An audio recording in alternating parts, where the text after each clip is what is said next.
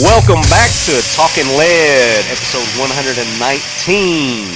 Getting close to one hundred twenty, man. I'm just moving right along here, aren't I? I guess I'll go ahead and, and, and announce my guest. Hank Strange is back, ladies and gentlemen.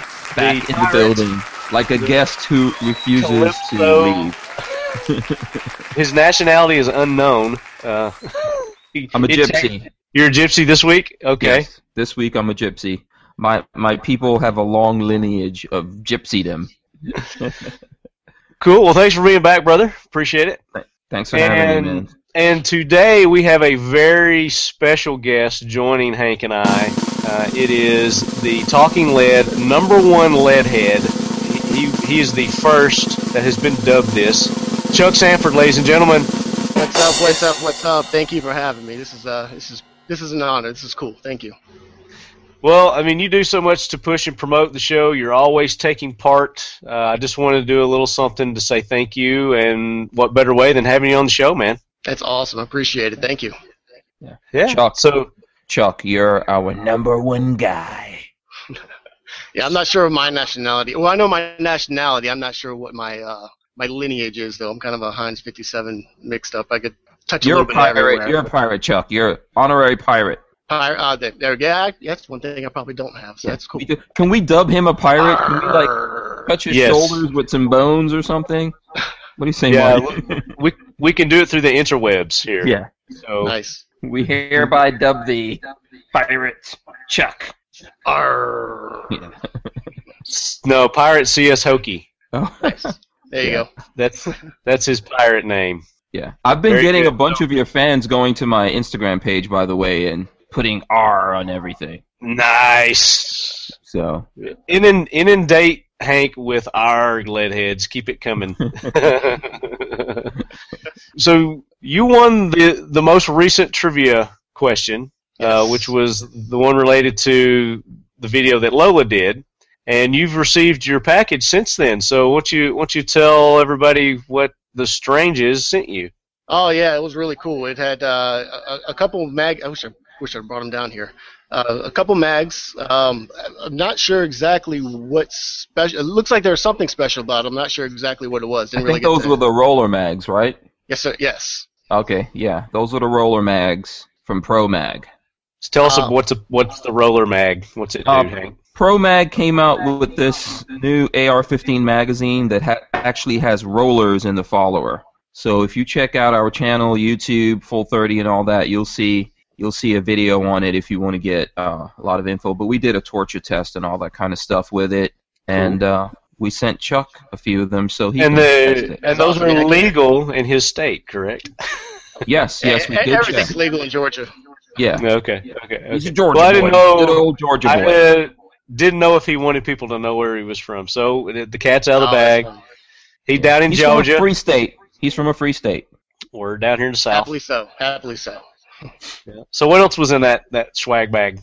Oh, love the patches. A uh, bit of a, I guess, well, beat this out, but a bit of a uh, patch whore. So appreciate yeah. all the patches. Patch uh, whore is perfectly acceptable on this show. So uh, you got some Hank Strange patches? Yeah, got got the Hank Strange patch, the the Geissele patch, uh, a couple of the Canik patches um, cool. for the the T P nine S SA as uh, mm-hmm. Merkel likes to say.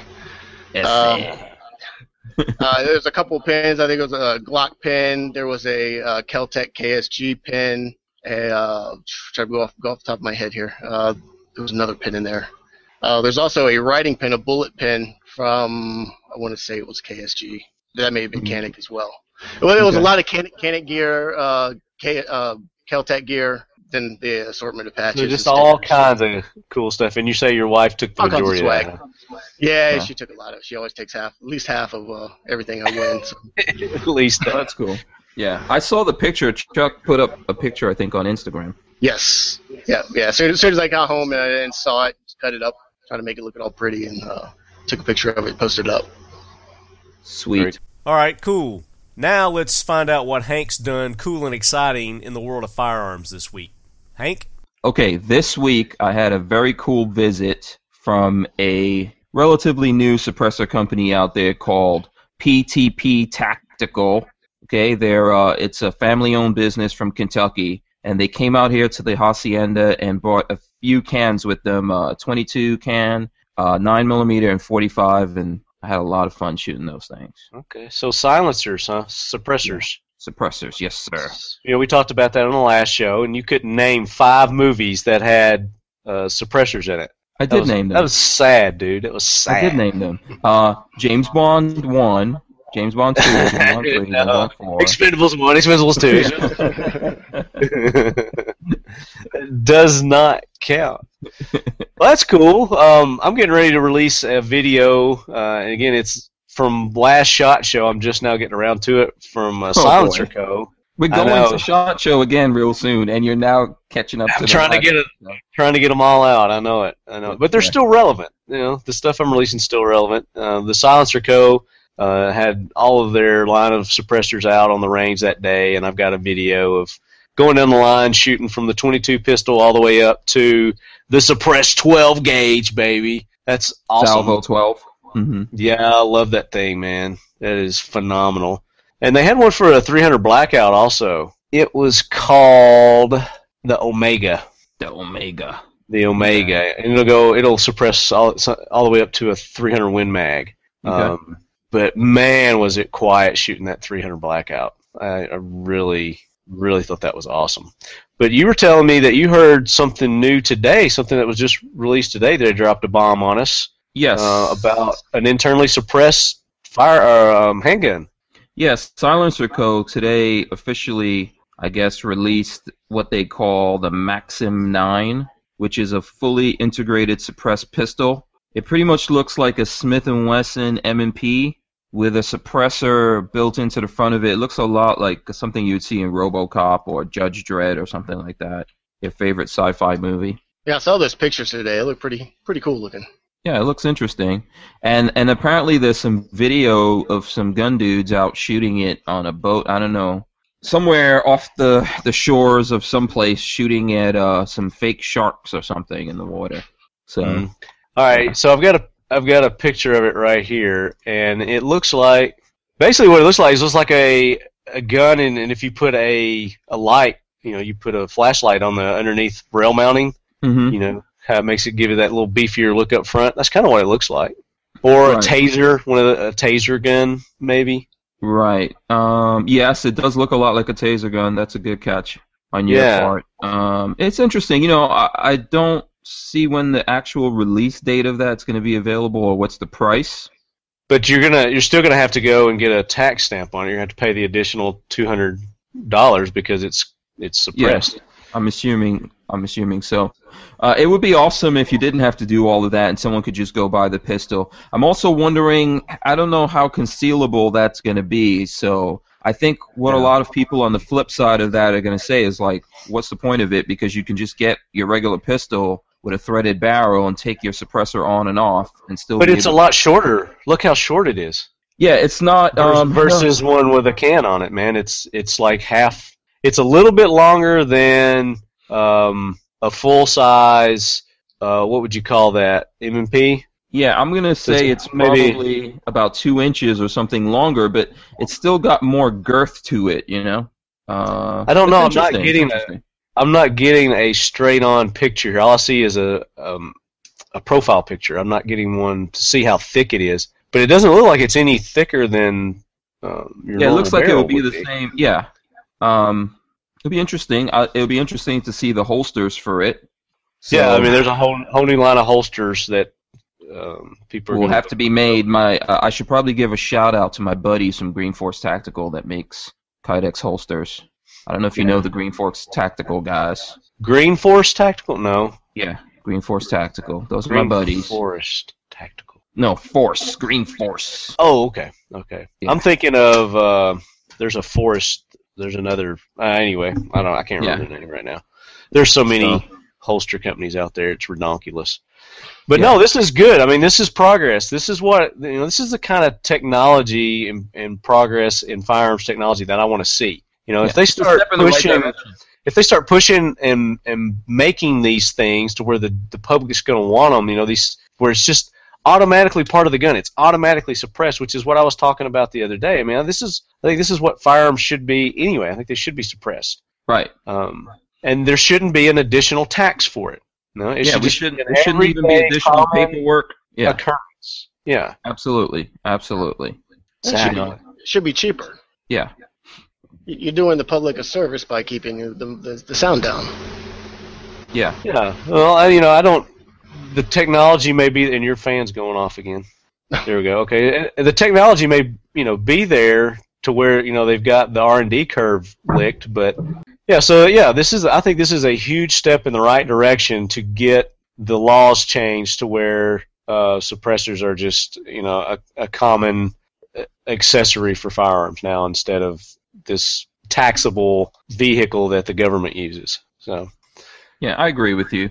One of the things is a lot for most of us when we're training, we, we've got airs on, and then when you're out there in a in a situation that could actually go down, you're not going to necessarily have airs on. You probably won't, you know. And that alone mm-hmm. could could throw off the whole balance of what you're doing because you wouldn't necessarily be ready for all the noise that you're about to make. Yeah, yeah. But we, a lot of times when you're in those high stress situations, you know, your hearing and everything else goes away. Everything, you know, comes to the tunnel vision. You know, you've heard mm-hmm. people talk about that when you get in the high stress situations, uh, and I'm sure you're not even thinking about the noise, but still, right. It's doing damage whether you're cognizant of it or not. Mm-hmm. Yeah. Yeah. So that's cool. I mean, bravo to Silencer Co, man, and the Maxim yeah. nine. Check that out. Yeah. Interesting to see, you know, how many other companies are going to follow in the footsteps here. For the handguns, now I've there's been companies that have done rifles that way. Yes, that have built uh, internally suppressed A Rs. Right. Um, um, I've even seen it. Inter- right I've seen an internally suppressed barrel for a Ruger ten twenty-two. Mm-hmm. You know, so yeah. There's lots of cool options out there for rifles, just not much on the way of pistols, except for this that I could think of. Yeah, this is the first one I've heard of. Yeah. Absolutely. I'm sure some gun historian out there will tell us that this has existed before in the past, back in nineteen sixty-five. Just like we were looking for where the Black Knives Matter T-shirt was, uh, a leadhead stepped up and provided a link for us for that. That was me. Hi, yeah. Chuck. A super fan. So basically what he was saying, Hank, is... Go, Go get your own it. damn shirt. Yeah, I know. I caught I caught on to that. I got it. That's all right. Okay. So, Chuck, did you do anything cool with firearms this week? Uh, not specifically. There's been, I've had a uh, I guess an ongoing project uh, that I've been slowly working on uh, whenever whenever I get a chance. Uh, I recently acquired from my father a an old uh, Remington Model Six little single shot twenty-two.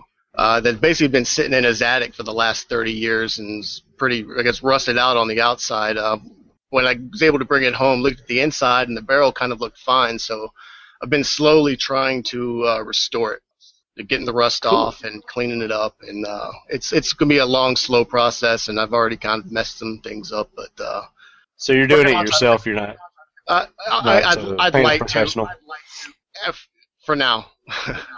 For now, until you until you hit that spot where it's just like, eh, I better let somebody else handle this. At some point, yeah, yeah. yeah. But so it's, there's it's a lot a of sentimental value on that one, right? Yeah, it's pretty cool. It's it's a it, it was uh, apparently I guess my grandfather's when he was a child. Uh, from what I've been able to find with the research from it, it's, it was uh, manufactured like nineteen twenty-eight. Um, so it's it's it's an old rifle.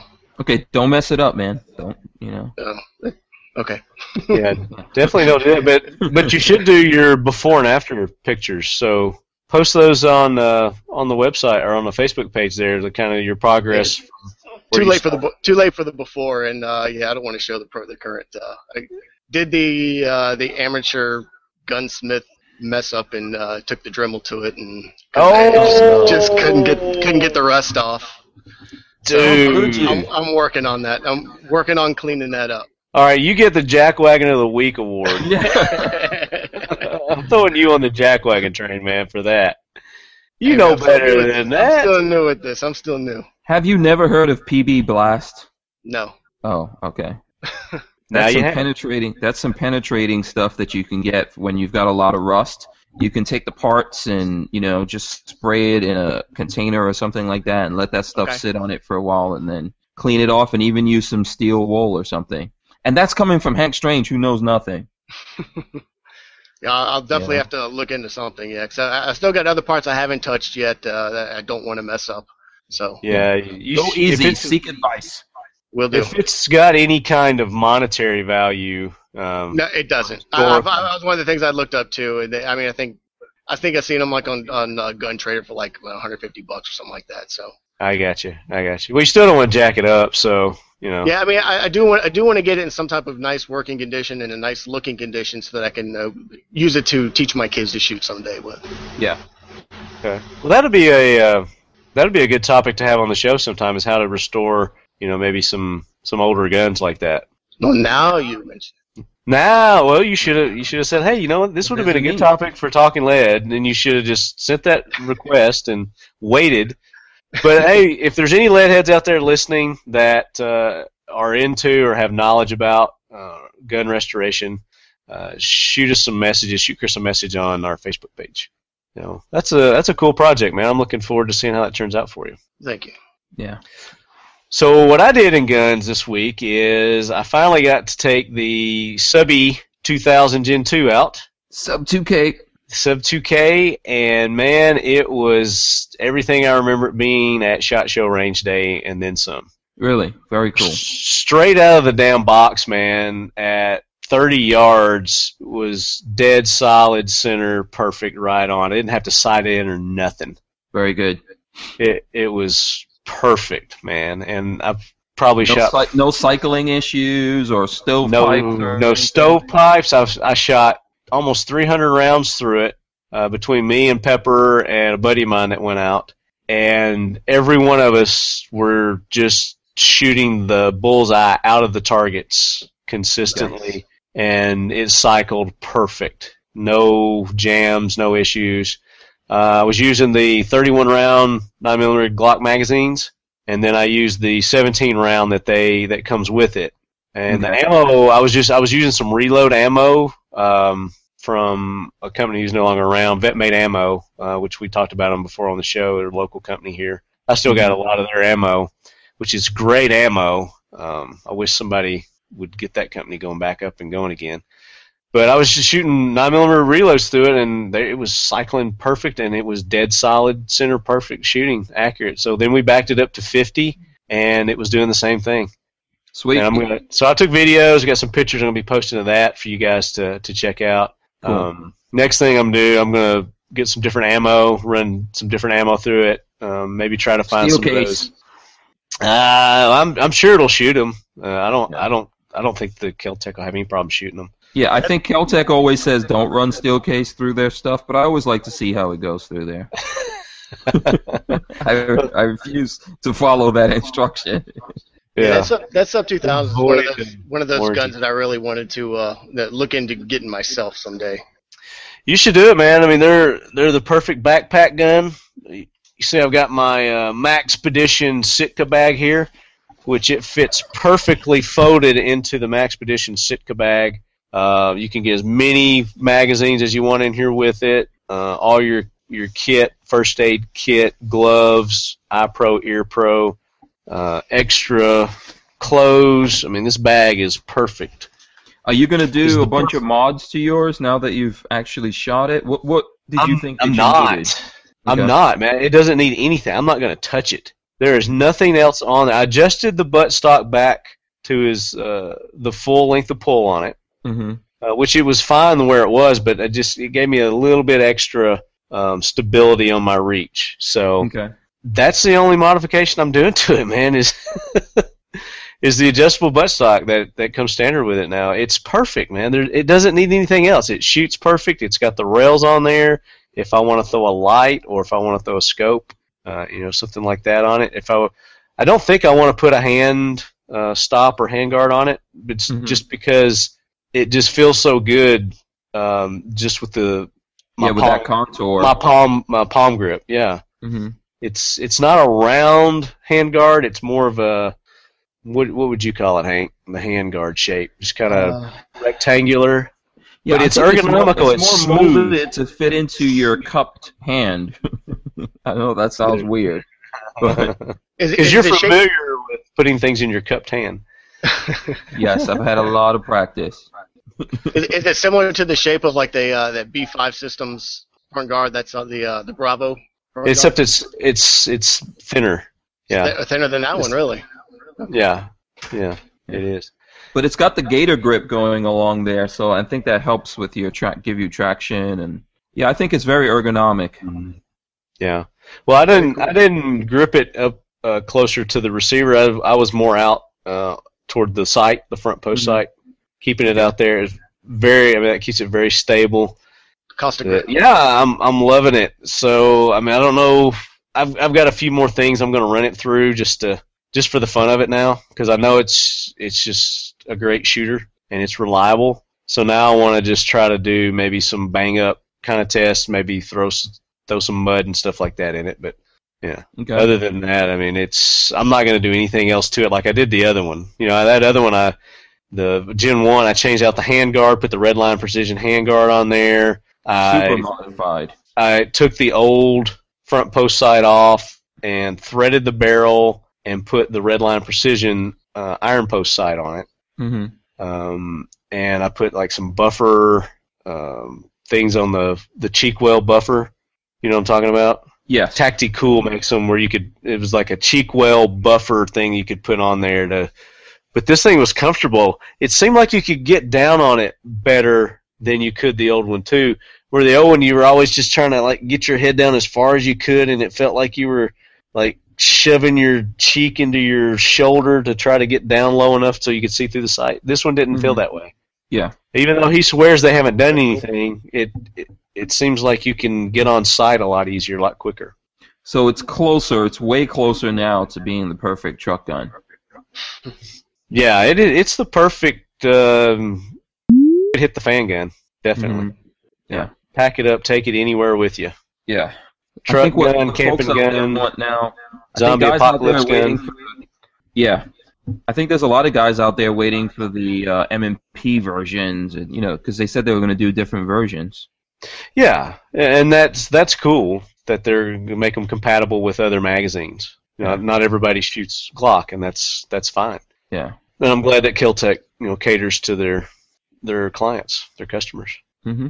They do a good job with that. So that's that's really what I did, other than painting a bunch of stuff with my glow in the dark paint that I told you I got to paint my tactical. Tactical Walls clock that they got me. And now you're painting everything with glow. Are you gonna I'm Are you gonna everything. paint um, Little Marty with um some glow in the dark? I, I might. I very well might. I might do a little uh, a little sword fighting at night. Like lightsaber. That's right. Like hey, so watch. Let me show you my lightsaber. It glows. It grows. It's the lightsaber. Hey, as long as she doesn't cross swords with you, it's all good. Wait, it disappeared. Oh, wait, there it is. Oh, wait, it disappeared. Oh, wait, there it is. I think there was no, a, there was some, remember, wasn't there something with uh, The Simpsons, something like that, where uh, where Homer got um, radiated? Uh, obviously, it wasn't a you know that body part. He got irradiated. I don't know. I don't watch The Simpsons. I probably watched Way one episode of The Simpsons. Oh, okay. I don't yeah, get into those. Uh, that'll be a cool meme, them. man. If you ever do that with your stuff, just make sure you take pictures and share it with the rest of the world. Of my junk. The before and after. Start. That's start when. New. That's when Talking Lead will jump the shark. Yeah. Not that me. Not that me and Chuck need to see it. It's like, this is the real Talking Lead right here.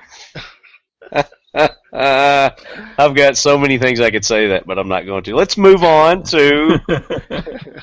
Let's get to know Talking Lead's number one lead head, Chuck, a little bit better. Chuck, as you know, uh, being a super fan, whenever we have a new guest on the show, we have a line of questioning that we do. Yes, sir. We are going to submit you to that line of questioning today. Okay, I'll do my best. Okay. So tell us how you originally got involved with firearms.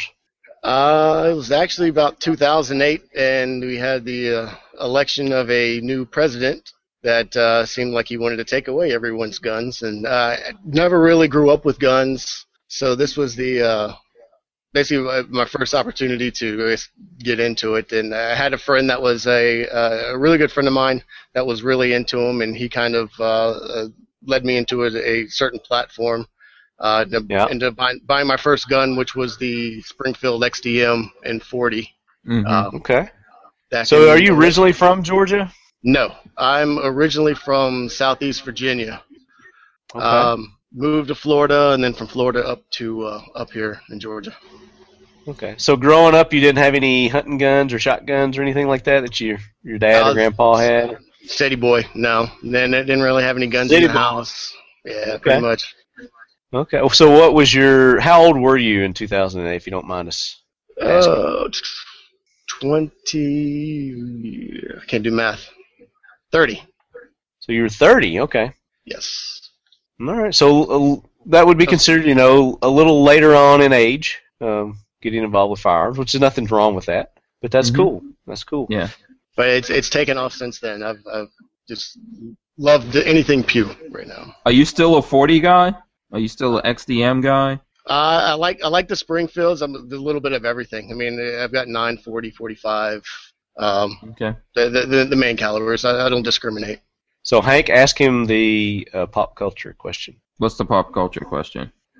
When it when it comes to pop culture, what's your go-to oh. movie, T V show, magazine, whatever it may be? YouTube uh, video, in, YouTube channel. Relative to guns. Okay. Yeah. All right. Pod, so I'll, I'll, I can ask anything I want to there, right? Just okay. that's the question. That's the question you, you're asking. You better him. Answer this right, Chuck. Who is your favorite YouTube gun guy? That's no, that's not, not the question. Leg. That's not the question. The question is, when it comes to pop culture, whether it be a movie, okay. a T V okay, hold show, on. I'll do it. I'll do it. I'll do it. Okay, okay. Chuck. When it comes when it comes to pop culture, what is a YouTube gun guy with a mohawk that you really enjoy? I think I think it's uh it's Lola's husband. no, I'm just I think it, I think it's Lola, right? No, let me do this. Let me do this right before Marty just seriously chops that out of yeah. it. Okay, so what's your what's your go-to what's your go-to movie, Chuck, when it comes to pop culture? Go-to uh, movie or just pop culture in general? Yeah, when it comes to pop culture, what's your go-to movie? Um, hey Chuck, you know the you know the question. Yeah, yeah, you know the question. What what's the answer to the question that you know already? Well, lately it's been uh, actually a lot of these podcasts, uh, Talking Lead being the main one that I listen to, but also like the, the We Like Shooting, um, uh, This Week in Guns, uh, okay. Student of the Gun. Uh, download all of them, basically listen to them while I'm at work. So I mean that's okay. We're getting up getting a lot of information and get uh, uh, find out about new products, new techniques. Uh, get to hear a lot of the personalities, uh, know that are from YouTube and, and just from the industry in general. Okay, that's cool. I mean, I'm sure there's a lot of us out there that appreciate it. But really, is there? Because I have movies where, that I'll watch at least once a year. So, do you have a movie like that? That something that you would watch once a year? And nowadays, it might be something that's gun related, but it doesn't have to be. Uh. The obvious ones, I mean, they, when you always hear that people answer this question, the Full Metal Jacket and um, uh, Sniper, and uh, lot, I mean, a lot of those movies like that. Mm-hmm. Very cool. Is no that your favorite is? genre of movie? Yeah. Uh, I, I, I am starting getting into a lot of the, the wartime movies. Okay. Uh, with okay. it, it doesn't even matter really what war. Um, a, a lot of the old, or a lot of the, the new movies like Fury. Uh, know about World War Two and uh, the tank. God, if you if you've seen that one. Yes. Well, I haven't seen it, but I know what you're talking about. Do you like the? So you like the history stuff? Yeah. Okay.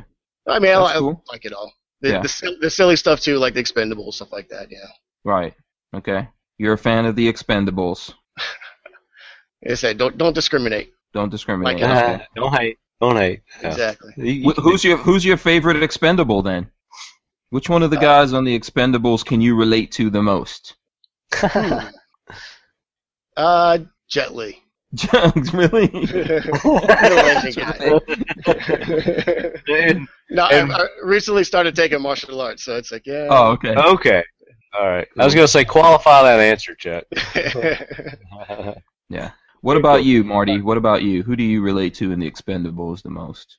Oh, man, Barney. I'm Barney, Barney dude. Yeah, I'm Barney. Okay. You Barney. I got to be one of them. That's who I am. Barney the, is is Sly Stallone, man. Stallone's character? That's his name, Barney?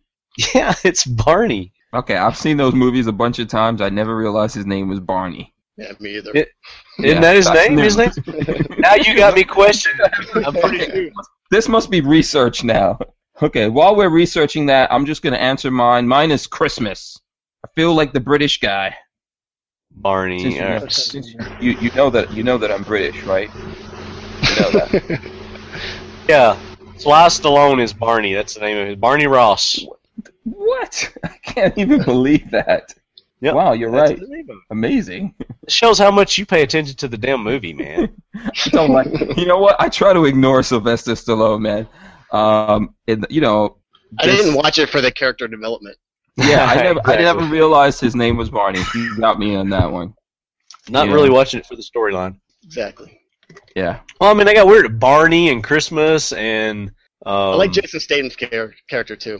Yeah, yeah, that's Christmas. That's so Christmas. Then, okay, and okay, so and then Dolph Lundgren is Gunner. Gunner, okay. Yeah. Didn't he yeah. die in like the first one, and then came back in the second one, or? Lundgren? No, I don't no. think he ever died. Uh uh-uh. uh. Yeah. Now what? What's his name? Cruz. Um. Terry Crews. Terry, Terry Crews got shot, but he didn't die. Yeah. And yeah. now they have uh, Wesley Snipes' crazy butt in there. See, that was I didn't like that because all that was is they just basically he and Christmas had the same talents. So I was like, yeah. what's the purpose in having two knife dudes? Yeah, and then he go. Did you do you remember his line? He goes, "I'm the knife before Christmas." yeah, yeah. I think I think that's the only like straight out of the eighties they had that character in there, so they could throw that cheesy line in there. Yeah. Um, yeah, it felt a little uncomfortable, and Terry Crews was like, dude, because you know, I don't, you guys would not realize this, but you know, there's a rule amongst the black peoples that the white peoples can only have one black friend. So you know, Terry Crews was like, damn, this is this is where I buy it now. And then sure enough, they kill him, but then they're like, oh, we'll bring him back in the end. Well, they don't kill him. He was, I think he gets shot in the butt, actually, didn't he? He gets shot in the ass. No, no, no, he got shot up pretty good. And Mel Gibson shoots him. Yeah, so everyone's like, I know I was thinking that. Yeah. With um, going on his big racial tyrant that he went on, got accused uh, of. I think he, sh- yeah, he did shoot him in the butt, but he shot him in more than the butt in, in part three. Because he was in the hospital for like, I think they thought he was going to die and all kinds of stuff. Yeah. He probably went off and made some other movie. See, that's, you, you can tell when they're doing that during the movies, you know? When they write but the that was character the thing. To be in a hospital bed through the whole movie. Is they only had room for one black guy in the script, so. Yeah, they had they had to. Exactly. There you go. And, well, and what, from what I've heard about Wesley Snipes, uh, you know, he he probably wanted to have his own, you know, as much camera time as possible. So he's a bit yeah. of a camera whore, from what I understand. I don't know. Well, now he's got a T V show. Wesley Snipes does? Yeah, or Terry man. Crews. No, Wesley Snipes. I think Terry Crews had. I don't know if he still has a T V show. Did Wesley Snipes take care of all of his legal issues?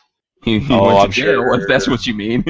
Yeah, I mean, it's, it's, he's he's, got, he's he's served his time and is out. Yeah, he did his time, and I think uh, he paid paid the stuff, he paid the fees or whatever. Taxes the, or whatever it was. Yeah, it was just I R S stuff, really. Yeah, and now he's doing it all over again. Yeah, now he's on a T V show. Um, there's a T V show, I think it's called Runner or something like that. That's that he's going to be on. Okay.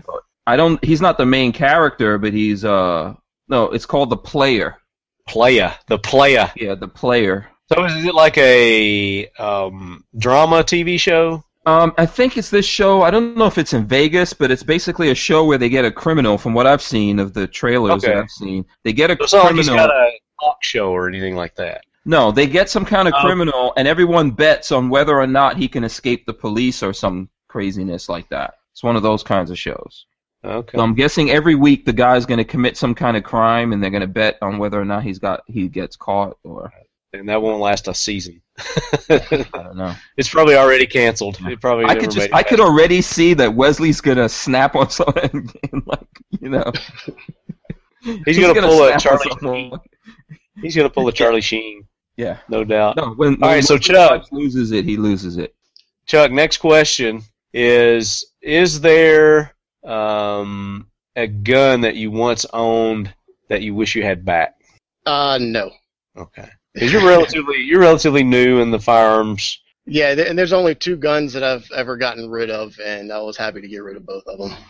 What okay. were they? And that goes to the next question. Is there one that you were ashamed to, to admit to owning? Yeah, probably the, was it the, the Smith and Wesson, the S V W nine, whatever. The Glock wannabe that costs like... The Glock wannabe, yeah. Get an Academy Sport. Yeah. Yeah, that, that, that was the one. I got you. Okay. Uh, the, the other one that I had, I'm not necessarily ashamed I owned, but I just didn't like it all much, didn't like it that much, was the uh, little Ruger uh, L C P. Mm-hmm. Yeah. The three eighty. Didn't didn't like that one at all. Just did not like, like the, the trigger pull. Yeah, I hate the trigger. Trigger was terrible. Yeah. So you obviously weren't very accurate with it. Well, it was just like you started pulling, and then you kept yeah, pulling, and then pull. you were pulling, yeah. and you were pulling and pulling until it went. That's bang. what kills the accuracy on those little yeah. um, three eighties. And it was heavy. Okay. Yeah. Long and heavy. It, yeah, I just didn't like it very much. It, it hurt my hand to shoot too. Okay. Those guns are designed to just go up, slam it in the gut, and just. Yeah.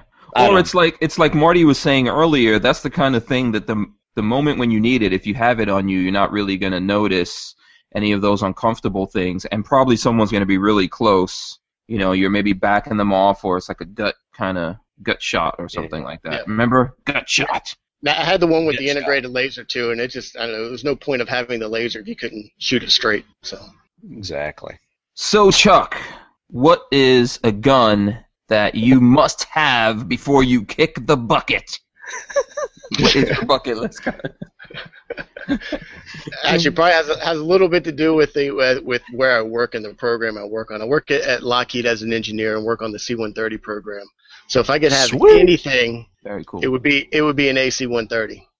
There you go. Nice. That counts. With its thirty millimeter cannons and one hundred five millimeter cannons, that's that's I would love to have one. It's targeting systems and all that. Oh yeah, absolutely. Nice. That yeah, I think we all could could safely say that we would all like to have. I could fly it. I could fly it for you. Yeah, and I'll be back there on the on the on the systems, just taking out terrorists. It'd be awesome. What do you think one of those goes for? You work at. Uh, What can I oh when I what God. can I pick up a used A C one thirty for? And, uh, yeah, fully loaded. What, what is that gonna set me well, back? Well, the, well, I work more on the new on the new J model. I think they we finally did finish one A C one thirty. Um, I don't think it'll be it, it gets commissioned in for another couple years, but uh, I don't know, somewhere just south of maybe one hundred, one hundred mil. one hundred mil. Yeah, we yeah. we could do we could pull that off, Marty. If me and you pool our money. Well, we just like, got to charge live on an A C one thirty. I, I would totally live on an A C one thirty, man. Oh yeah, I would too, man. That's awesome. It's loud. It's loud, but you know. So, what kind of improvements have they made in the new J? Did you say it's the J model? What it's called? It's the J model, yeah. Yeah. What uh, have, what improved? Can you talk about it? Uh, I mean, yeah, it's it's it's more uh, mission computer based. A lot of things have been automated that were manual before. So I mean, did they put air conditioned seats on it? No. No air conditioned seats, huh? No air conditioned seats. I mean, the J is the J itself is still fifteen years old, so it's not a not necessarily a brand new platform, but uh, it, it it none of the a, the existing A C one thirties are J models. Now, do those do those have ejection seats on them? No, no ejection seats either. Man, you can't get any kind yeah, of James Bond seats yeah. going on those things. Yeah, man. It can't really be what you need it to be without at least one ejection. But you could probably retrofit it with an ejection seat, man. Nice. Open the door in the back and jump out. So it's not like a fighter jet. You're going to have some time when those suckers are going down. You, you're going to oh, no. know it. No, this is this is a, a transport aircraft. So you can yeah. you pretty much you just take supplies. You can take you can take throw ammo your parachute on.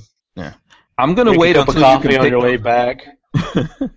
I'm going to wait until you could pick those up for about ten grand. How long you think that's going to be? You know, uh, like you know how you can get those army surplus vehicles. Maybe uh, oh. nineteen hundred. Speaking of, I watched. Uh, have you seen the movie Lord of War? Lord of War, yeah. With uh, Nicolas Cage. Mm-hmm. He's a he's an arms dealer. I watched that uh, again this week. I love. Oh, that you movie. did. Okay. Yeah, yeah, it's a good movie. Yeah, he's got like his uncle that. that was at. Um, he was a Russian, and during the the end of the Cold War, he was going to his uncle, and this is based on a true story, and he was buying the Russian uh, helicopters and tanks, and dude was just selling them. Mm-hmm. he, he was going and selling them to his, his nephew, and then his nephew was exporting them all over the world, I guess. Mm-hmm. There was That's actually a, good movie, a time when there was nothing. There was nothing illegal about that, right? um, well, there was ways that you had to go about doing it, but yes, it was illegal. Wasn't he trying to sell to both sides? They had no moral ethics, basically. It was like whoever wanted to buy their stuff, they'd sell it to them. If you could spend the day at the range with anyone or any group, be it fictional, uh, still living, or not with us any longer, who would that be? Actually, I mean, I've met a, a lot of the, uh, I guess the guys that have been on this show and a lot of the, the uh, YouTube personalities um, at N R A this year, including Hank and yourself. Um, man, I'd just love to go out with you guys and just go out and shoot with you guys, just Uh, you know, soak up whatever knowledge that I could and have y'all just show me just all the really cool stuff. That's so... That's he doesn't know us very well, does he? Yeah, it's very humbling. It's actually very humbling, but in my mind I'm like, you're crazy. Why do you want to hang with us? We just nah, get up man, here and cool. around. That's how you get, that's how you get S T Ds. Hanging with pirates and... Uh, where did you say you're from this week? I'm a gypsy. I'm a gypsy. A gypsy, yeah. Pirates and gypsies will get you S T D every time, baby. Yeah. Arr. Arr. No, that's cool, man. It's cool to well, hear that's that. That's cool. Uh, Thanks, man. Yeah. I appreciate that. Well, maybe we can make that happen then. You're just that down in awesome. Georgia. That's right. Yeah, absolutely. That gives me an idea. Uh-oh. It's just, not, you just gave me an idea. Thing. That's dangerous, man. Don't have ideas. No, no, I'm going to write it down while I'm thinking about it. Uh-oh. Now he's writing stuff down. I'm really worried now. All right, well, very cool, man. We appreciate that. You know, I don't know uh, how much you're going to learn by spending time on the radio. You probably learn what not to do. He's going to go in reverse. He's going to come out like... He'll come up stupider than when he when Knowing he came. Nothing about guns after that. Hey, learning what not to do is still learning. So. Uh, mm-hmm. As long as you walk away alive, yes, it is. Yeah. You know, that brings me to something, I mean, that I was thinking about. I don't want to, you know, jump in there. Marty, oh, jump but, in there, Hank. Come on. You know, I was thinking about this. Do you ever come across gun store owners that don't know gun laws? You ever come across that? I've uh, run across gun store owners that don't know guns, dude. Yeah. Yes. Yeah, not, not here in Georgia. Not the ones not, that I've seen or I've visited. Not necessarily the owners, but the people that work in the stores. Uh, maybe the maybe the big box stores, but uh, you, the gun shops that I go to, I mean, I, I think I probably go to for a reason. Okay. Yeah. No, because because I can go there and learn something from them. Yeah, I mean, I go into a lot of different gun stores, and I find that sometimes uh, that there's it's amazing what you know, because everyone has a different idea of what laws are. Like some gun store owners think that suppressors are illegal to own or sell. You know, there's just all kinds of things like that that go on. Yeah. Um, You know, or well, like I guess you it said, depends on what state they're in, also. You know. Yeah. Well, I heard that. I heard the story recently about that, about a gun store owner in Florida that thought it was illegal to sell suppressors. See, that's stupid on his part because he's just he's he's cutting himself out of business. That's, yeah. That's sales that he could have, money that he could have. So. You know, no, I mean technically it could be illegal if you don't have a class three. You don't have the class three well, license. Yeah, you got to have the proper licensing, but if he's got the yeah. proper licensing, then it's not yeah. illegal to do that. Yeah, I think I, I usually see a more more of that issue at uh, at gun shows rather than gun shops. Okay. I don't know. I've seen it at gun shops too, man. I've seen some pretty yeah. stupid people telling telling people stuff. Uh, you know, like, and this. Then we'll go ahead. Let's get into our uh, fact to fight the myth this week. S D I is proud to present the Talking Lead Facts to Fight the Myth. So that's a good segue, and we didn't even plan that. But, um, all right, so what you were saying, going to these gun stores and, and, you know, or what I was saying, you go into these gun stores and hearing these gun shop workers tell people certain things. So Uh, I was hearing one the other day where the guy was saying that the angle of the grip on different models, which there are different angles of grips on different models of handguns, sure. uh, affects um, affects your sight, your accuracy, which okay. which is stupid because your front post sight and your rear sight, you line those up and it's going to shoot. Doesn't matter what the angle of your So this guy was saying that, that the angle that you would have on a nineteen eleven versus what you have on a Glock, because those are two things that have uh, different kinds of great angles. Examples. Yeah. Yes. Yeah. Or an M and P versus a Glock. Yeah. Yes, it affects affects the accuracy. And I was just I was like blown away. I was like, what an idiot. I mean, as long as you've got that's why you have a front sight and a rear sight. And that's mm-hmm. why you go to the range to make sure those are lined up, and then you make the necessary adjustments. But once you've got them adjusted, once you get your, you know, you put that front sight where it's supposed to go, that's where it's going to go. It doesn't yeah. matter what kind of angle you're, the dangle of your angle of your grip. yeah. Big There's boy. a lot of crazy. Th- you you sometimes hear crazy things like um I hear uh if people that are new to guns go into gun stores. You'll always hear where they're telling them, you know what you need? A shotgun. And let me explain why. Because when you make this racking sound, you don't even need to have it loaded. Make this racking sound, and that's the most terrifying sound in the world. But if that person who just kicked in your door in the middle of the night, you know, and they're a crackhead or whatever, I don't think, if they just heard, if they just but did that If that were thing, true, yeah, and if that were true, all you needed was a, was a stapler. A stapler makes that noise, too. So you wouldn't even need a shotgun. Yeah. It's just, or just record that sound on your cell phone. Yeah. Just make it with your mouth, and see how see how safe you're gonna feel by just having that noise. Exactly. Yeah. yeah. It's kind of it's it seems like too old school, and I I often think to myself, do, you know, don't these guys get like continued education or something? That it should be required, shouldn't it? Yeah. Yeah, um, like I and, and I don't, you know, some people out there may agree with this. I, I heard a gun store owner telling a young woman that was in the store looking for her first handgun that the best thing is a revolver, and that's not necessarily, you know, I don't think it's necessarily true to go to it being a revolver. I'm not saying a revolver is a bad option, but you know, it's I not. Think, it's not by default the best solution for that person. Yeah. Exactly. You know, she, you know, that's what I would have liked to have heard. Her needs were. He didn't ask her what she wanted it to use it for. Yeah. Uh, you know, anything. Has she yeah. ever shot a gun before? You know, what's comfortable, what's not comfortable. You know, he didn't yeah. qualify that answer. He just came out and said, you know, a, a J-frame's the best thing for you. Yeah, exactly. And I think, and what wound up happening is, I, I saw the young woman just leave, and, and I think that that's the thing that um that you should do. You should always, you know, these things can fit the person, and you have to find out who is this person, what are they looking for, what can they handle, you know, what's their level of understanding, and, and all that yeah. kind of stuff that goes into things. And I know for myself and Lola, when we first got into this stuff, a lot of people told her that, and she got a revolver, and she really um, does not like revolvers. mm-hmm. You know? Yeah, and there's a lot of things, uh, I think, for women that would stop them from carrying revolvers, but everyone says, yeah, because if you get the revolver, it's always going to work. You know, not so, not because they never fail, right? Yeah, supposedly they probably have a less failure rate because there's less moving parts. I mean, anytime you got less moving parts, yeah, it's just mm-hmm. it's logic. I mean, it's simple, simple physics, simple logic. So when you got more moving parts, you got more things that could go wrong.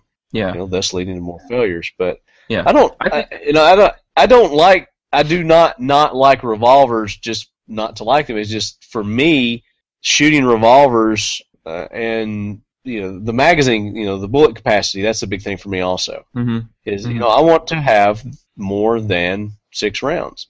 And screw mm-hmm. you people who say, if you can't get it done with, you know, six, then you can't get it you done. You can't get it with two or yeah. one. Well, what about those What about those other ten people that are after my ass? You know, or that mm-hmm. guy that's, that's hopped up on uh, methamphetamines or what's the crazy, wacky drug that makes people Superman? Bath salts. Uh, I don't know. Yeah, bath salts. yeah. yeah, whatever, you know, and you empty a whole magazine into him, and, and you know he's still coming after you. It's The Walking Dead.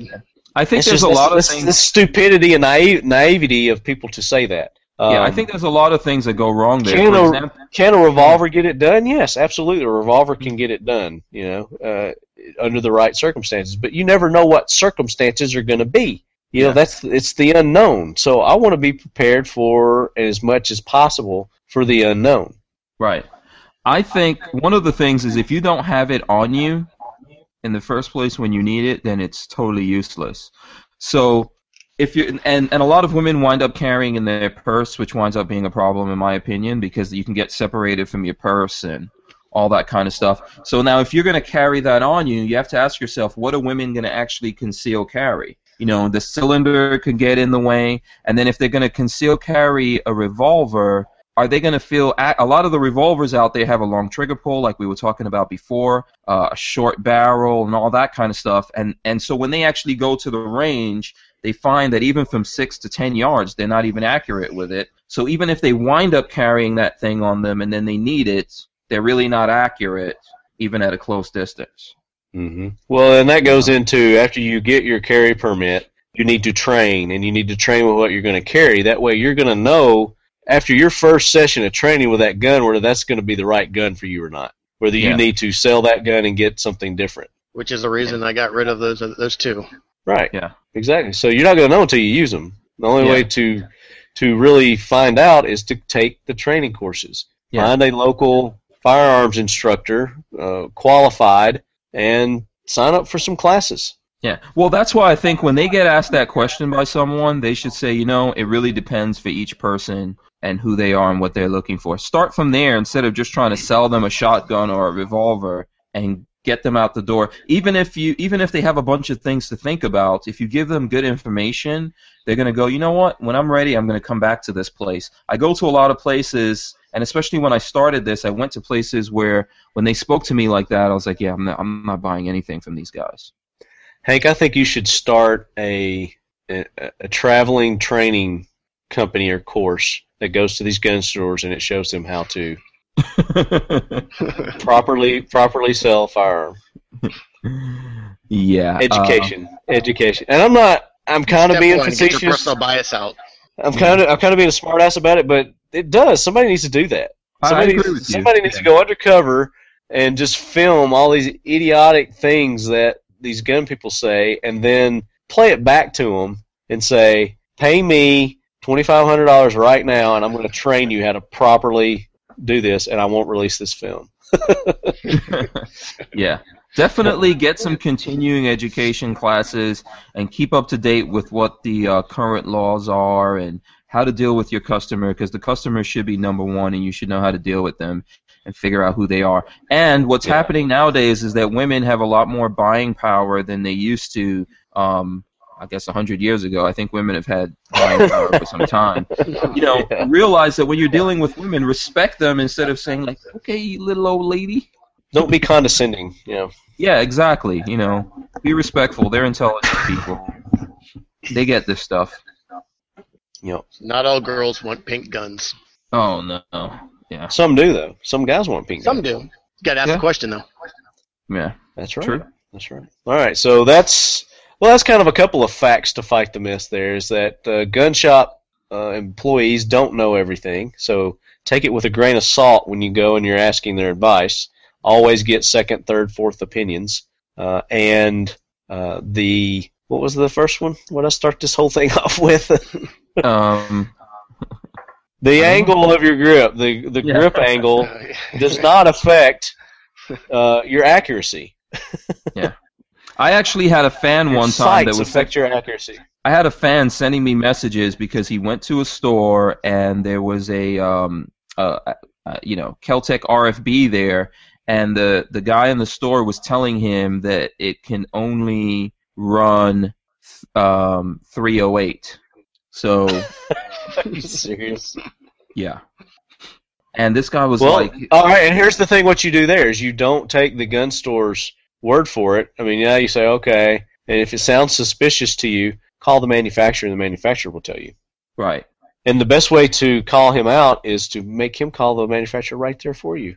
Yeah, well, these guys, and these guys were trying to tell him that it wouldn't run seven, you know, seven sixty-two by fifty-one NATO. It wouldn't run the NATO route.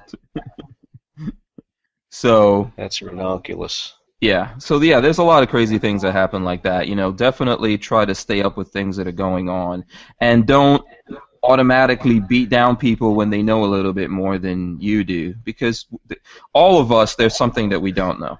Absolutely, and that goes back to our show uh, we were talking with Aaron Cowan, is don't eat your own. You know, find mm-hmm. out, you know, if somebody's doing something that doesn't look, you know, right or or the way you would do it. Ask them and find out why they're doing it that way, because there's probably a good reason as to why they're doing it that way. Mm-hmm. And then if there's no good reason, then call them out and and, and try to, you know, correct them. But don't be overly critical. Yeah, yeah. yeah. All right, good, good fact to fight the myths, guys. S D I's thirty-two semester credit hour certificate program in gunsmithing and sixty credit hour associate of science and firearms technology degree program can work hand in hand and are the most complete training programs of their kind. S D I strives to give you the best quantity and quality of professional gunsmithing information and tools. These programs are perfect for students interested in careers in the firearms industry or for those who are interested in owning their own gunsmithing business. Our programs are delivered via distance learning, which allows our students to maintain full-time jobs, families, military service, and more while working towards their degree or certificate. The Sonoran Desert Institute mission is adding value to our students' lives by providing innovative, relevant, and applicable workplace-driven education through distance-delivered instructions. Visit them at S D I dot E D U.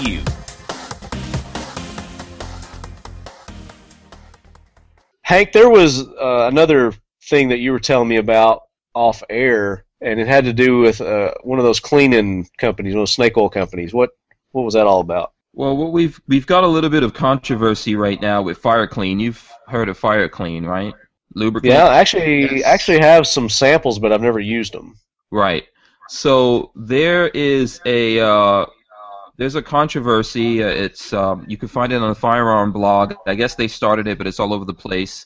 Where they say pretty much FireClean is vegetable oil, specifically Crisco pure canola. Really? So they're just they're just buying Crisco and selling it as gunnel?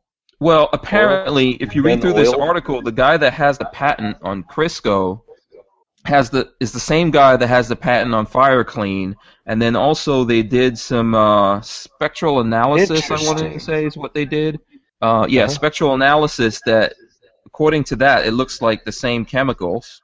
Or similar. Yeah, or very similar chemicals, and it it brings up this whole controversy. I th- I don't think that this would be just happening with FireClean. I think there's probably several companies out there that are taking stuff uh, like engine oil and things like that, and and repackaging it, rebranding it. As, you think uh, people are really doing that? I think so. I think so, and they're making money. And you know, I, I just by coming up with a catchy name. I think so, and based on the way that I think about it, I'm not really mad at them. I think, hey, that's all part of free enterprise. It's up to us if we want to save money, because you could just go out there and buy a bottle of Crisco, you know, instead of getting this little bottle of uh, uh, FireClean, you know, and, and paying way more for it. You can get a bottle of Crisco that'll probably last you for the rest of your life, or you know, um, engine oil or one of, any of the other things out there. So yeah, so this guy. Yeah. He holds the patent for Crisco, and he's the one who started the FireClean. Yeah, I hadn't heard that part. Yeah, well, let's see here. Let's uh, let's look through it. Let's look at the article. Okay, because that would make. I mean, I could see that. It's like, hey, I've got this product that'll do multiple things. I'll just call it something else over here for this industry versus this industry. Um, but if it's somebody just taking Crisco and shoving it in, you know, their bottles, and uh, I would. If I was Crisco, I would sue them for that. Big time. Um, yeah, I'll stick with my modern Spartan systems. That a boy. That's that's nanotechnology. Right. No, that stuff is that stuff's legit though. Here goes the article. FireClean founder Edward Sugg was listed on a patent available to the public listing alternative uses for vegetable oil, such as canola oil, including uh, firearm lubricants, et cetera. So there's there's a connection of the person uh, of the person who owns FireClean and public patents connected to things like uh, canola Crisco. Oil, et cetera. Yeah, Crisco, there, there's canola. some there's some kind of there's a connection there. Hmm. And you know what? Hmm. I think this happens often, man. I think we see this a lot. It, really, maybe they put some you know they put a few little.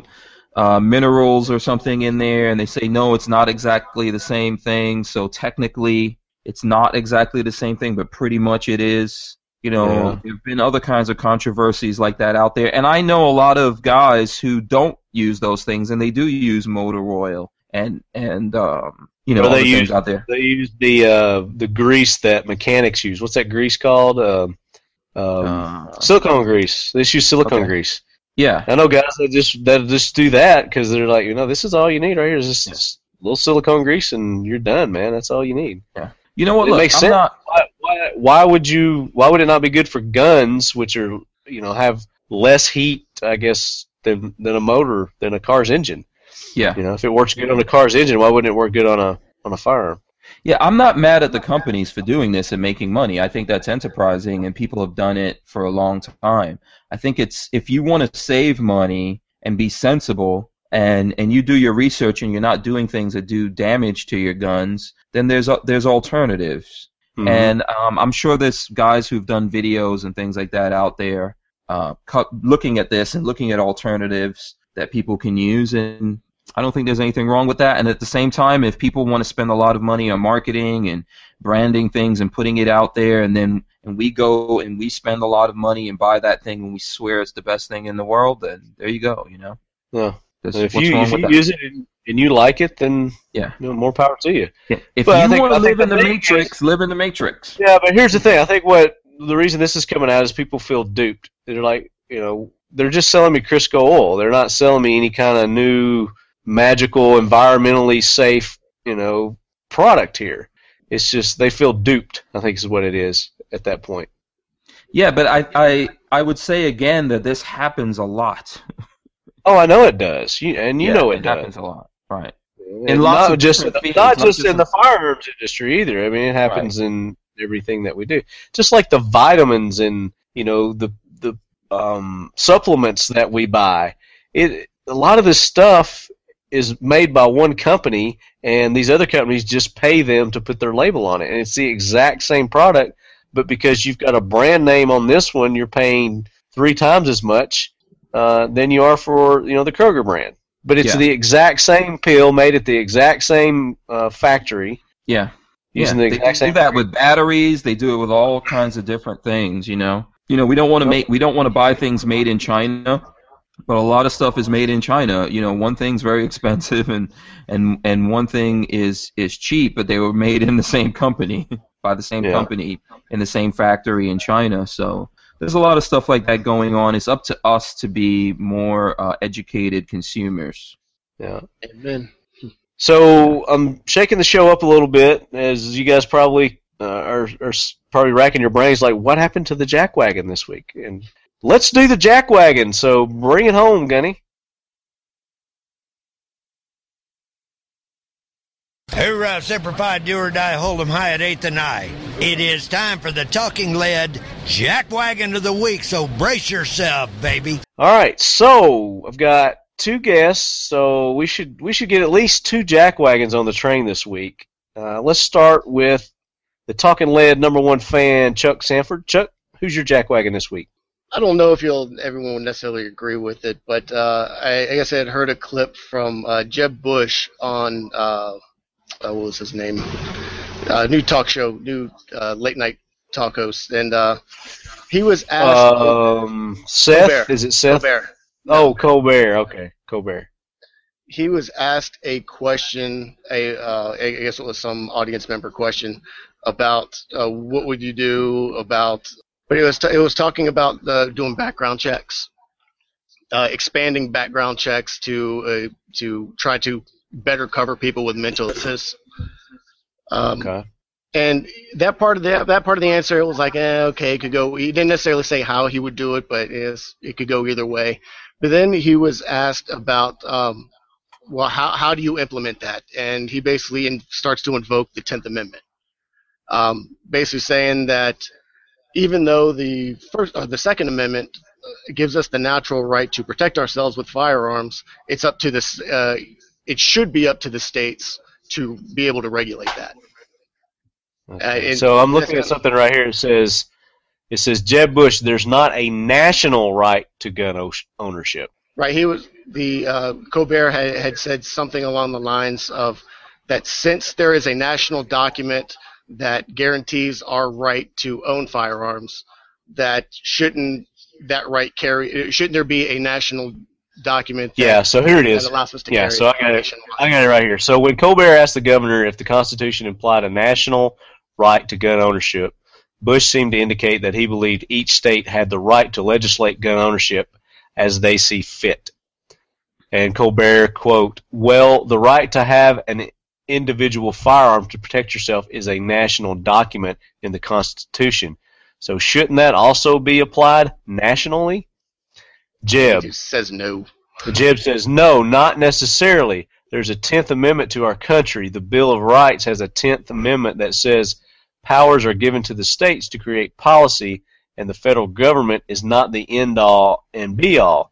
That's an important value for this country, and it's an important federalist system that works quite well. And, and, and, and as we learned last week, no, he is one of, I guess, the three Republican contenders that do not own firearms. Um, and this is basically just like another stance that he has as being anti-Second Amendment. Yeah. So this is after the story after the story broke, the Bush campaign contacted the Daily Caller to explain that Bush is a strong supporter of the Second Amendment and that he wasn't trying to argue that states have the right to limit the Second Amendment. Yeah, but a lot of states are limiting it. It's one of these things that everyone should have this right in this country. There's states that severely limit it, like New York, California, uh, Connecticut, Hawaii, yeah, Illinois. There's a bunch of states that severely limit it. Some even, I mean, are just. Did you just say Illinois? What they do. I do that too. You just said Illinois. Yeah. The thing is, is that yeah, it's it's. Uh, I understand where he, where his argument is coming from, but it's something that we need as a country to stay above the fray of the rest of the world, so we don't go down the drain. You know, we don't go to hell in hell in a handbasket with the rest of the world because of these states that are limiting things. Well, it, it seemed like in the statement that he was putting the Tenth Amendment above the Second Amendment. That he was saying mm. that he was he was applying a Tenth Amendment on a natural right, which I just don't agree with. A national, yeah. a national, no, a natural, a natural, a natural right to be able to defend ourselves any way we see fit. Yeah, but but they're they're talking about national. They're not talking about natural right. They're saying is a national right because it's in the Constitution. It's yeah, you know, it's right. The Second well, Amendment. Yeah, a, na a national right to regulate the Second Amendment. The Second Amendment gives us the natural right to be able to protect ourselves any way we see fit. Yeah, I think it so should be natural and national. I think it should be natural and national. It's Absolutely. a natural right, and it should be a national right for everyone in the country. Well, no, and no, it shouldn't. It shouldn't. The, the government should have no say. It shouldn't be on any document that says we can or we can't because it is a natural right. We don't need yeah. the government to tell us which, that. Which is the point like of the we Second don't Amendment. Need the government to, we don't need the government to tell us who we can marry, when we can marry, you know, anything like that. We, we don't. The government doesn't need to be a part of marriages. Marriage, you know? Exactly. Mm-hmm. Agreed. They don't. There's. They. They need to do as little as possible, as far as I'm concerned. So, all right. So yeah, Jeb Bush, welcome to the jackwagon train. Yeah. Probably not you, for the double first time. Speak politician. You. I. I Hank, second, who's your jackwagon? I, I second whatever Chuck said. What Chuck just said. Okay, but who's your jackwagon this week? That's how. Jeb whatever Bush. that guy, whatever that guy that Chuck just said. So my jackwagon is Hank Strange for the third week in a row. Not having a jackwagon. I, refu I refuse to conform. Oh, to the to the structure of your show. I feel I have a natural right. Okay. I didn't see, land on you, Plymouth Rock. Plymouth Rock landed on me. By you not conforming, you have conformed to to my show because my show has no My non-conformism is a conformism? Is that what you're saying? That's you're right. double-speaking me now? Nope. I'm good at that. I learn from the best, man. I learn from the best. So that was our jackwagon. Chuck, super leadhead, A number one fan, thank you for... for bringing that to the table, brother. We appreciate hey, that. No problem. That was, that was a good one. Uh, so now it's time to wrap the show up, guys. So, so Hank, are you going to the I V eight eighty-eight shoot? Did you say you're going to that or not? No, unfortunately, I won't be able to make it out there this year to hang out with you guys. Got some other things going on. You just don't want to give me my knife back. I know what it is. Yeah, you know. Is that the, is that the one with the rape whistle? Yeah. You need to forget about that. I don't even know what you're talking about, man.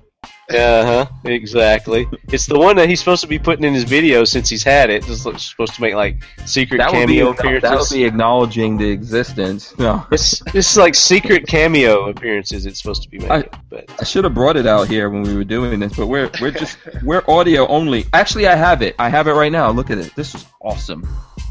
Let me see. What is the no, name of this knife? No, I'm not going to be able to make it. That's fine. You can continue continue to borrow my knife. That's fine. Oh, it's borrowing. I have others now. Oh, okay. Yeah, I'm not going to make it out to the show. Uh, it was fun last year. I know you. Uh, I'm sure it'll be even more fun this year. That's that's what I'm understanding, and uh, there's going to be more vendors. There's going to be more guns. There's going to be more gunpowder. More things that go boom, better food, from what I understand. But yeah, that's coming up, up first, first of next month. So uh, that's something I'm going to be attending. Um, Those videos are going to be sick. Yep. There's there's like going to be there's going to be some good times going on there. Um, but that's what I got coming up with that, and then I'm going to continue to do some more with the Kel-Tec Sub two thousand. I got some more videos from SHOT Show that I'm going to be dropping hot off the press. Uh, so keep... Don't you have some videos from SHOT Show twenty fourteen also? I, I probably do. I've got some footage uh, yeah. probably from those two. But, uh... just call it retro. Just throwback Thursdays, you know? Yeah. But I'm still working on a. I got a new segment that I'm working on. That's uh, still I keep it under wraps right now. I've got a sponsor that I'm working with on that. But that's going to be something I think you guys are really going to be excited about. Uh, it'll be like a once a month uh, kind of deal that we're going to do. Sweet. Um, but uh, and that's about all I got going right now. I'm sure there's a whole lot more. As you can tell, I'm a little under the weather, so my brain's not working good. So. Okay. Uh, Hank, what you got? What you got coming up, bro? Um, we're right now. We just uh, put out the Inter Ordinance. Remember last week I was showing you that Inter Ordinance A K yes. pistol.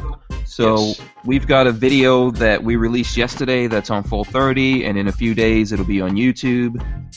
I've also got a video coming up in the works from P T P Tactical, the suppressor company out of Kentucky. That's going to be. Uh, on my channels. That should be fun. I've got a follow-up on the Diamondback D B F S nine that we plan to come out with, which is basically, that was the full-size nine millimeter handgun from Diamondback, and uh, people want to know, I think I put out a video more than a year ago, and folks want to know what I think about that, so I'm not going to spill the beans. That's coming up. You'll see what okay. I think about that bad boy. Very cool. Chuck, what do you got coming up, brother? And just work. Just working? You're not going to any uh, gun shows, or are you going to go to the? We got to meet you in person this year at uh, N R A here in Nashville. Yes. Are you going to be going to any uh, events like that? Uh, probably not until N R A next year. Okay. okay. So you'll be. So that's going to be in Louisville, Louisville, right? Louisville. Yeah, we're, we're trying our we're trying our best to make it. Try try to do it without the kids this time. Apparently there's something in the water up there because he had how many kids you got? Like twenty kids, something like that. I mean, you had you had you had a whole bunch. You had an army there, man. Yeah, like three three kids and three dogs. So yeah, it's a it's a full household. And, Chuck's a baby maker and a, and a wife. I mean, separate wife. the wife from the dogs. There you go. Yeah. And she is she is a very lovely wife, by the way. You're a lucky man. Thank you, thank you. Yeah. Yes, I am. I, I second that. You know what I'd like to ask, Chuck? What kind of stuff would you like to see us, you know, myself, Talking Lead, and the other YouTube channels out there that you support? What yeah, kind of videos would you like to see us making, man? You're, you know, you, you're a fan. We what are you not it. getting? What are you not getting in your firearms entertainment that you're that you need? Uh, I mean, there's not not there's not a whole lot. I mean, you guys keep bringing out the new stuff, and that's the kind of stuff I like seeing. So keep doing what you're doing. Let me ask you this: what about torture test? Do you get tired of torture test, or never. do you never get tired? Never get tired of torture test? Huh? Nah, I never get tired. Do you have a time limit of videos? Are you one of those guys that only likes, you know, two to five minute videos, or do you like hour long videos? What, what do you? Uh, I'd say up to ten minutes. Ten minutes max. Ten minutes, okay. Yeah. Oh, five, I got it. Five minutes is good. I can I can watch up to ten. Okay. It, it, All right. So uh, depending that, on how entertaining it is. That reminds me, I got a message from one of the lead heads the other day, and it was a couple of shows back. One where it was like an hour and a half long show, or one of my longer shows, and he sent me a message that said something about, you know, I want to watch a T V show, not a miniseries. He's like, you know, the show's too long. I was just like, I was like, do, do you not have a pause button? Can you not pause it and then come back and listen to the rest later? You, you don't have to listen to the show all at one time if you don't want to, leadheads. Yeah, break I, it I up. Love doing that. You'll break it up in segments. Yeah, or if listen while you're working, listen while you're driving. Uh, just cut it up in segments. Yeah. And if you really but, want your your lady friend to enjoy herself, listen to this show when you're making love. Making the sweet love. Yeah. That's right. Put the sign right up on the Chuck. door and turn on Talking Lead. That's right. While while Hank Strange is playing on the YouTube in the background. Yeah. Yeah. Put the headphones on, listen to Talking Lead while you're watching Hank Strange YouTube videos. Exactly. That will Making totally sweet love to your girl. Yeah. Awesome. Chuck, man, I want to thank you. I want to thank you so much for all your support uh, and continued participation uh, with the show. And yes, guys, I'm going to continue to do the trivia. I just don't uh, have one prepared for this week. Uh, we'll, we'll start those again next week. Uh, new prizes, new trivia questions. It's going to be awesome. No, but thank you for having me. I really do appreciate it. This was a lot of fun. And I was going to say, you. Chuck, Chuck's not allowed to win at least for you know another six six months. So yeah. Everybody else will have a chance. No, Chuck, you're still eligible. You're still eligible. We need more people I mean, like Chuck out there. I gotta give so. you credit on the the last one you beat. Like, oh gosh, I don't know. It was like over a hundred. Oh really? You know, quite, yeah, over a hundred that came in. So I mean, you wow. in it was completely random. I use a a little program that randomizes everything, and you you won. So it's yeah. fair and square, man. I thought it was just me and the other guy. Well, that's the, it really is, but I want people to think there's a lot more than that. So, yeah. Yeah. I think Chuck is such a fan, you should change the Jack Wagon to the Chuck Wagon. The Chuck Wagon. Oh, look, it's the lovely Lola Strange, ladies and gentlemen. Uh, oh, did you just see Lola Strange in the background? She was flashing me with her flash yeah. bang bra, bra yeah. holster. Uh, tell her I yeah. said, tell He's her still I said thinking about your flashbang video, and Chuck says thank you. She says, "You're welcome, Chuck. We we love people like you, Chuck. We would not be able to do this without guys like you that really get in there and support us, man. It's a big deal to us." So, no, seriously, man, it's the only only reason I continue to do the show. Because of me? I mean, you got well, it's, it's guys, it's you, it's guys like you, it's guys like me. I mean, I'm just a regular old guy that just likes to get on here and and talk, you know, talk guns, and you guys encourage me by saying, "Hey, I want to hear this, I want to see this, I you know." Yeah. This would be cool you know what? To, to talk about. Yeah, it's tough to do this kind of thing and do it every day, to get out there and do all the social media marketing and all the kind of things that you have to do to get a show, to make shows and make videos and do that stuff. But I know, especially when I go out to things like the N R A and actual people come up to me and they know who I am and they thank me and they say keep going. That's awesome. That's that actually gives me a boost to go through the yeah. rest of the year. So it's a big deal. Absolutely. That's awesome.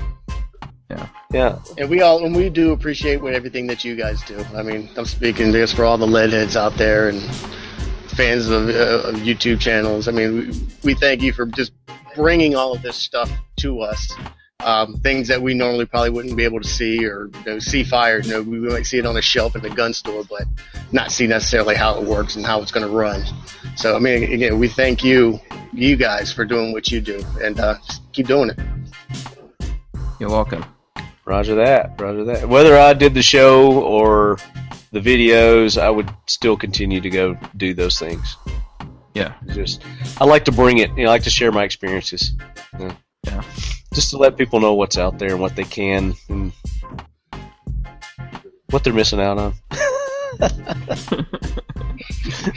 I like to rub it in their face. Yeah, exactly. I was thinking. I was like, you know, you, got, you, you know yeah. you're doing it right when you make another dude a little bit jealous of your gun. Yeah, that's right. Absolutely. And as always, lead heads, keep your loved ones close. And your firearms closer. Keep your hands in your pants. And do the pee-pee dance. Awesome.